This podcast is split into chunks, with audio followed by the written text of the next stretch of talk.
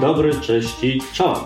Z tej strony Artur Jabłoński, a to jest czwarty odcinek podcastu konkretnie o marketingu. Póki co udaje mi się utrzymać cotygodniowe tempo wypuszczania odcinków. Zobaczymy jak to będzie z czasem.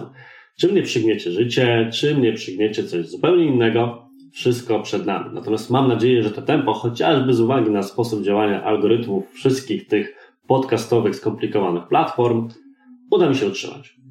Moi drodzy, podcast jest cały czas, jak się ładnie mówi, cały czas go tworzę i cały czas wypracowuję formułę. I jedną z rzeczy, nad którą się bardzo mocno obecnie zastanawiam, jest, uwaga, sposób mówienia. Jakby nie było, podcast to rzecz głosowa. Powiem Wam szczerze, odsłaniając trochę karty, że gdybyśmy, hmm, gdybyśmy się spotkali na żywo 10 lat temu, to prawdopodobnie mielibyście duży problem, żeby mnie zrozumieć miałem w tamtych czasach okropną wadę wymowy i to taką, że no, problemów ze zrozumieniem nie miała przede wszystkim moja najbliższa rodzina, natomiast wszyscy inni, łącznie z wykładowcami na studiach, czy koleżankami, kolegami ze studiów, czasami musieli mnie dopytywać, o co właściwie mi chodzi. I proszę, jak się człowiek może rozwinąć, minęło 10 lat i prowadzę podcast. Jakby nie było, kanał wybitnie głosowy. I mówię o tym dlatego, że po poprzednich dwóch, trzech odcinkach zbierałem informacje z rynku, bardzo dziękuję za każdą opinię. Jak Wam się podcast podoba? I jedną z rzeczy, która była wskazywana najczęściej jako pewna wada, jest mój sposób mówienia. Starałem się mówić bardzo powoli, wyważonym głosem i momentami wręcz cedząc słowa. I mam nadzieję, że Was to nie zdziwi. Wynikało to po prostu z faktu, że dzięki temu byłem w stanie zachować poziom zrozumialności. Natomiast dzisiaj eksperymentuję. Dzisiejszy podcast nagrywam trochę inaczej. W zasadzie nie zrobiłem sobie żadnego, wiecie, background foto, ale generalnie przygotowałem pomieszczenie w taki sposób, żeby móc sobie bardzo dużo gestykulować, żeby mówić sobie do swojego pluszowego pushina, czyli mieć tego jedynego odbiorcę, do którego rzekomo powinno się nagrywać i zobaczymy, jak to wpłynie. Na pewno wiem, że mam tendencję do tego, że kiedy staram się lekko podnieść swój głos energetycznie, to jednocześnie mówię szybciej. Więc dajcie mi koniecznie zdać, czy tak jest ok. Ja akurat mam coś takiego, że w większości podcastów czy audiobooków słucham na co najmniej dwukrotnym przyspieszeniu. Dlatego, że taki pojedynczy wątek i pojedyncza prędkość przeważnie jest dla mnie zdecydowanie za wolna. Gorąco więc potrzebuję Waszego feedbacku, bo jakby nie było, tworzę to dla Was. A tymczasem przejdźmy sobie płynnie do tematu odcinka. Moi drodzy słuchacze, jak zauważyliście pewnie, poprzednie odcinki idą takim trybem, że jeden odcinek poświęcam jakiemuś tematowi ogólnobiznesowemu, bo między innymi po to jest mi podcast, żeby poszerzyć swoją tematykę, a inny odcinek, do tej pory co prawda był tylko jeden taki przypadek, ale zdradzam Wam, że będzie to tendencja, poświęcam swojemu głównemu i ulubionemu tematowi, jakim są reklamy na Facebooku właśnie. I dzisiaj wypada ten odcinek parzysty, a odcinek parzysty oznacza reklamę na Facebooku. I rzeczą, którą chciałem się z Wami dzisiaj podzielić, jest pewna metoda optymalizacji, którą ja osobiście nazywam optymalizacją na mikrokonwersję. I uwaga, ten odcinek będzie szczególnie cenny, jeśli prowadzisz handel internetowy, jeżeli jesteś reprezentantem sklepu internetowego, czy generalnie interesują Cię kampanie na konwersję właśnie. Obojętnie od tego, czy konwersją jest dla Ciebie wypełnienie formularza kontaktowego, ponieważ jesteś firmą B2B, czy konwersją jest dla Ciebie już generowanie na bieżąco sprzedaży. O co chodzi? Żebyśmy mogli zacząć w ogóle mówić o tych całych mikrokonwersjach i jak to się ma do optymalizacji na Facebooku, musimy wyjść troszkę od Adama i Ewy. Przypomnij sobie proszę, jeżeli jeszcze tego nie wiesz, jak działają cele reklamowe na Facebooku. Generalnie jest tak, że kampanie na Facebooku, jeżeli nie puszczałeś ich jeszcze zbyt wiele albo ograniczałeś się tylko do promowanych postów, tworzy się w ten sposób, że przechodzisz trzystopniowy proces. Pierwszym tym etapem jest tak zwana kampania i wybór jej celu. Drugim zestaw reklam, który możemy nazwać w uproszczeniu grupą docelową, bo właśnie to się wówczas robi. A trzecim elementem jest dopiero reklama jako reklama, stricte reklama, czyli kreacja wideo, GIF, cokolwiek masz zamiar pokazać swoim odbiorcom, żeby skłonić ich do zakupu. Ten pierwszy element, czyli kampania, jest niesamowicie ważny, ponieważ kampania ma kilkanaście celów, spośród których możesz wybrać. Jedna kampania może jednocześnie realizować jeden cel. I wiele osób nie zdaje sobie z tego sprawy, że wybór celu kampanii jest jednocześnie trochę wyborem grupy docelowej, zanim w ogóle zaczniemy grupę docelową wypełniać. O co chodzi? Mamy na przykład cel reklamowy typu aktywność i mamy też cel reklamowy typu ruch. I jeżeli przyjęlibyśmy, choć ciężko jest mówić o rzeczach wizualnych w podcaście, jeżeli przyjęlibyśmy, że grupa docelowa, do której chcesz dotrzeć, na przykład mamy z dziećmi, to pewien okrąg, tudzież elipsa, to cel reklamowy jest trochę momentem wejścia w tę grupę. Da się to sprowadzić jednym zdaniem do następującej reguły. Wybór celu reklamowego sprawia, że spośród swojej grupy docelowej najpierw będziesz docierać do tej części, która przede wszystkim może go zrealizować.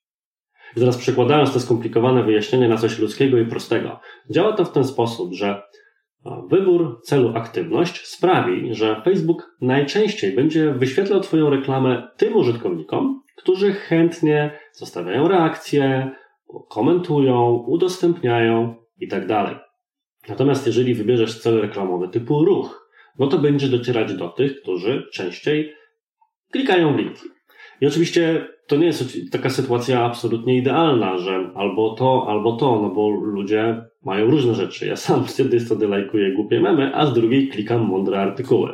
I niestety muszę Ci się przyznać, że to nie jest proporcja 50 na 50 i że nie wygrywają tej walki artykuły jako takie. Natomiast oczywiście no, ludzie nie mają jednego konkretnego typu akcji, którego robią na Facebooku, więc to jest pewna perspektywa idealna. Natomiast ona jest nam potrzebna, żeby zrozumieć, jak działają optymalizatory na fejsie. I teraz drugą ważną informacją, z którą się to wiąże i trzeba będzie sobie to uzmysłowić, to jest jak ta metoda działania algorytmu reklamowego w zasadzie przekłada się na Twoje kampanie. Otóż jednym z celów kampanii są konwersje a innym, szczególnie lubianym w branży e-commerce'owej, jest sprzedaż z katalogu. I kiedy już dowiemy się, jak działają optymalizatory i że mają za zadanie dowieść nam wynik, jakiego oczekujemy, to zaczynamy tęsknie spoglądać w kierunku właśnie konwersji sprzedaży z katalogu. No bo hej, logika jest następująca. Skoro Facebook ma za zadanie dać mi jak najwięcej celu X, no to ja chcę jak najwięcej sprzedaży. Albo ja chcę jak najwięcej wypełnionych formularzy. Po co mam więc puszczać kampanię na ruch czy na aktywność?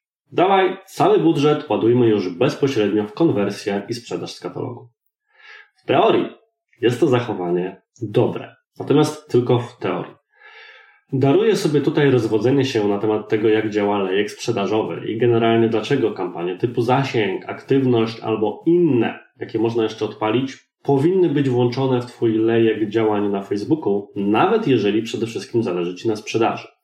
Postaram się o tym pamiętać i być może poruszę ten temat w jednym z przyszłych odcinków. Natomiast kluczowa rzecz, teraz już w takim troszkę zero-jedynkowym schemacie, o którym musisz pamiętać, to coś, co Facebook od całkiem niedawna pokazuje jawnie, a co ładnie nazywa się fazą uczenia się. Jeżeli reklamujesz się na Facebooku odpowiednio długo, to możesz w ogóle pamiętać, że kiedyś takiej informacji nie było.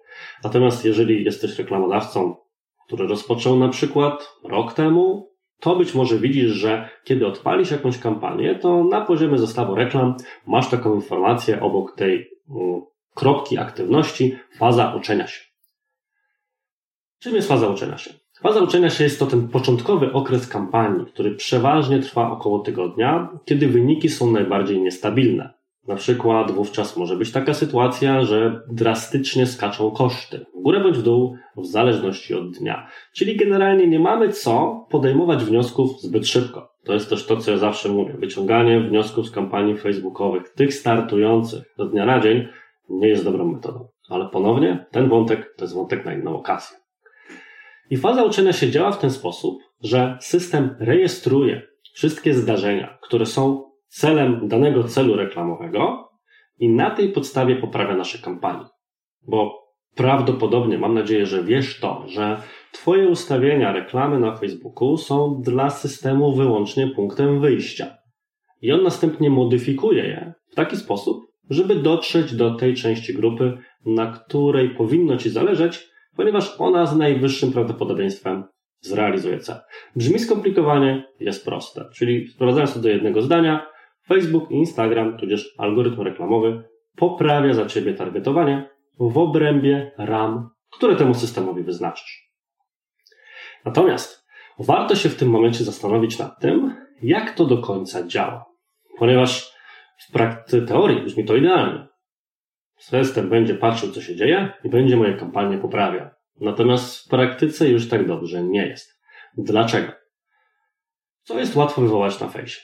Na fejsie łatwo jest wywołać duży zasięg, łatwo jest wywołać sporą liczbę reakcji, albo łatwo jest po prostu przekierować ludzi na stronę internetową, nie biorąc odpowiedzialności za to, co się na tej stronie wydarzy. Więc jeżeli wybierzesz cel reklamowy typu ruch, to bardzo szybko tego ruchu będzie naprawdę sporo. Jeżeli wybierzesz cel reklamowy typu aktywność, na pewno znajdziesz osoby, które będą chciały być aktywne pod Twoimi postami. Na pewno natomiast przekonałeś się już nieraz o tym, że z celem sprzedaż katalogu czy konwersję już tak różowo nie jest. I jeżeli kiedykolwiek najechałeś bądź najechałaś na tę kropkę związaną z fazą uczenia się, to mogłeś bądź mogłaś znaleźć tam taki komunikat, że faza uczenia się jest ograniczona. Albo że są w tej chwili liczone zdarzenia i że tych zdarzeń powinno być 50. I ta liczba, która, jeżeli chodzi o komunikaty facebookowe, się zmienia, bo kiedyś była na poziomie 20, a potrafi być również wskazywana jako 100. Więc przyjmijmy, że mamy te 50, które w tej chwili najczęściej w panelu reklamowym system pokazuje. To problem polega na tym, że o ile bardzo łatwo jest zdobyć w skali tygodnia 50 aktywności pod postem, bardzo łatwo jest zdobyć 50 wejść na stronę, bo nie są to też aż tak drogie rzeczy. Jeszcze. O tyle 50 konwersji w skali tygodnia to już jest temat dla sklepów bardziej zaawansowanych, z większą skalą, z większym budżetem. No cóż, ja zawsze mówię, to jest idealne do dużych kampanii, a niekoniecznie do kampanii startujących. Czemu to jest takie ważne? Ponieważ w dobrej wierze i wedle najlepszej wiedzy, jaką mamy o optymalizatorach facebookowych, odpalamy sobie te kampanie na konwersję oraz kampanie na sprzedaż z katalogu i nagle się okazuje, że tych konwersji jest raptem kilka. Zostawiamy więc te kampanie, licząc, że się wyskalują same z siebie albo się rozbujają. Natomiast szkopuł polega na tym, że jeżeli Facebook tudzież Instagram nie mają się na czym uczyć, to nie mają ci w jakiś sposób Twoich kampanii poprawić.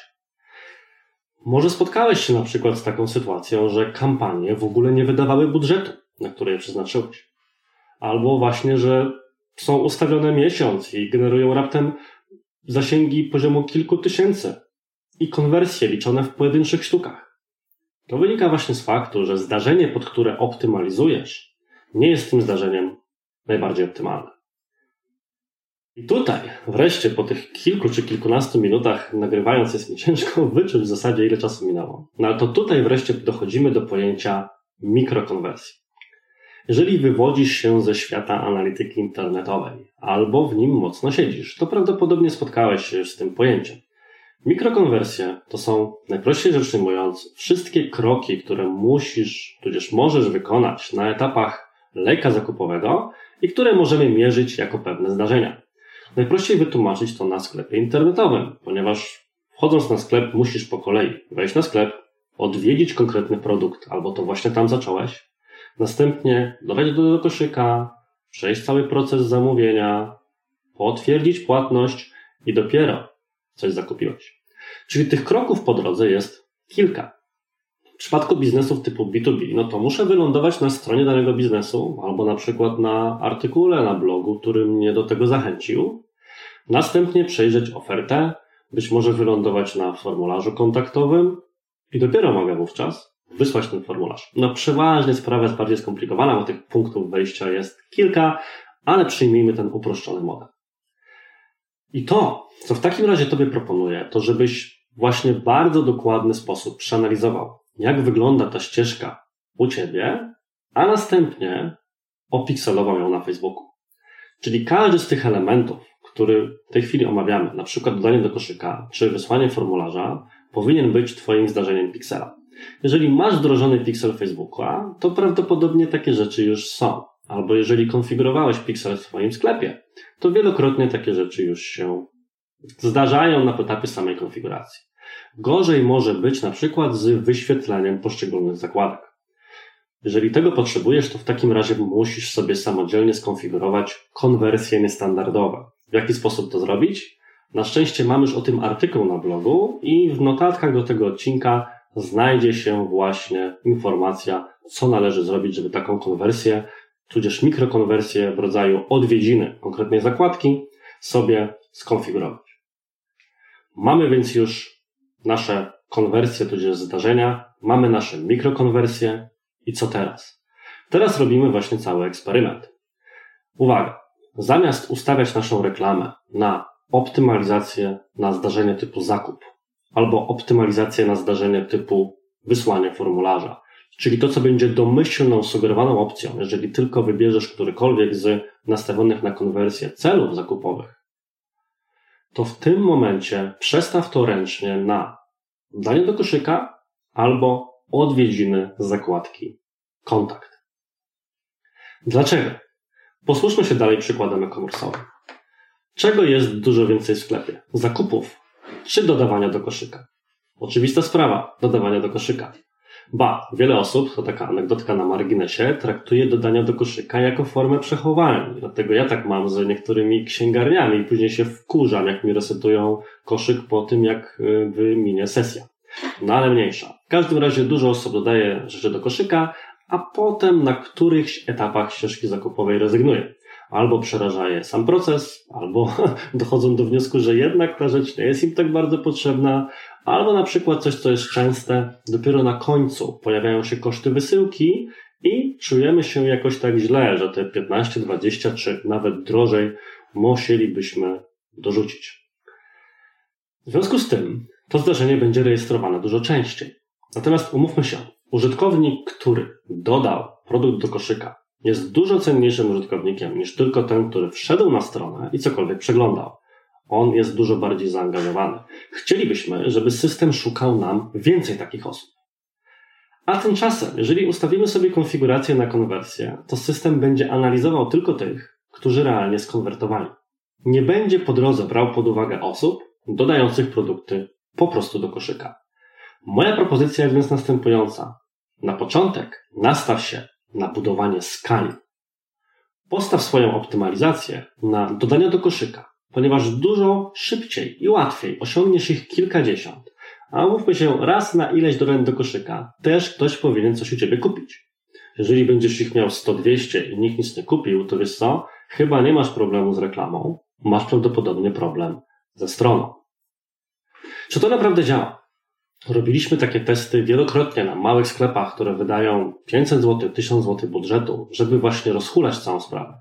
I okazuje się, że albo koszty zakupowe są na podobnym poziomie, natomiast skala, liczba zakupów po prostu rośnie, albo, co ciekawe, i też dlatego polecam Ci dokładnie taki test, nawet jeżeli jesteś bardziej zaawansowanym reklamodawcą, pozwalało to zbijać koszt zakupu na przykład o połowę. Mamy jednego case'a, z którego screeny postaram się wrzucić do notatek do tego odcinka, gdzie pierwotny koszt zakupu był na poziomie 27 zł. Natomiast po przestawieniu optymalizacji na dodanie do koszyka i rosnącej dzięki temu skali, koszt zakupu spadł do kilkunastu złotych.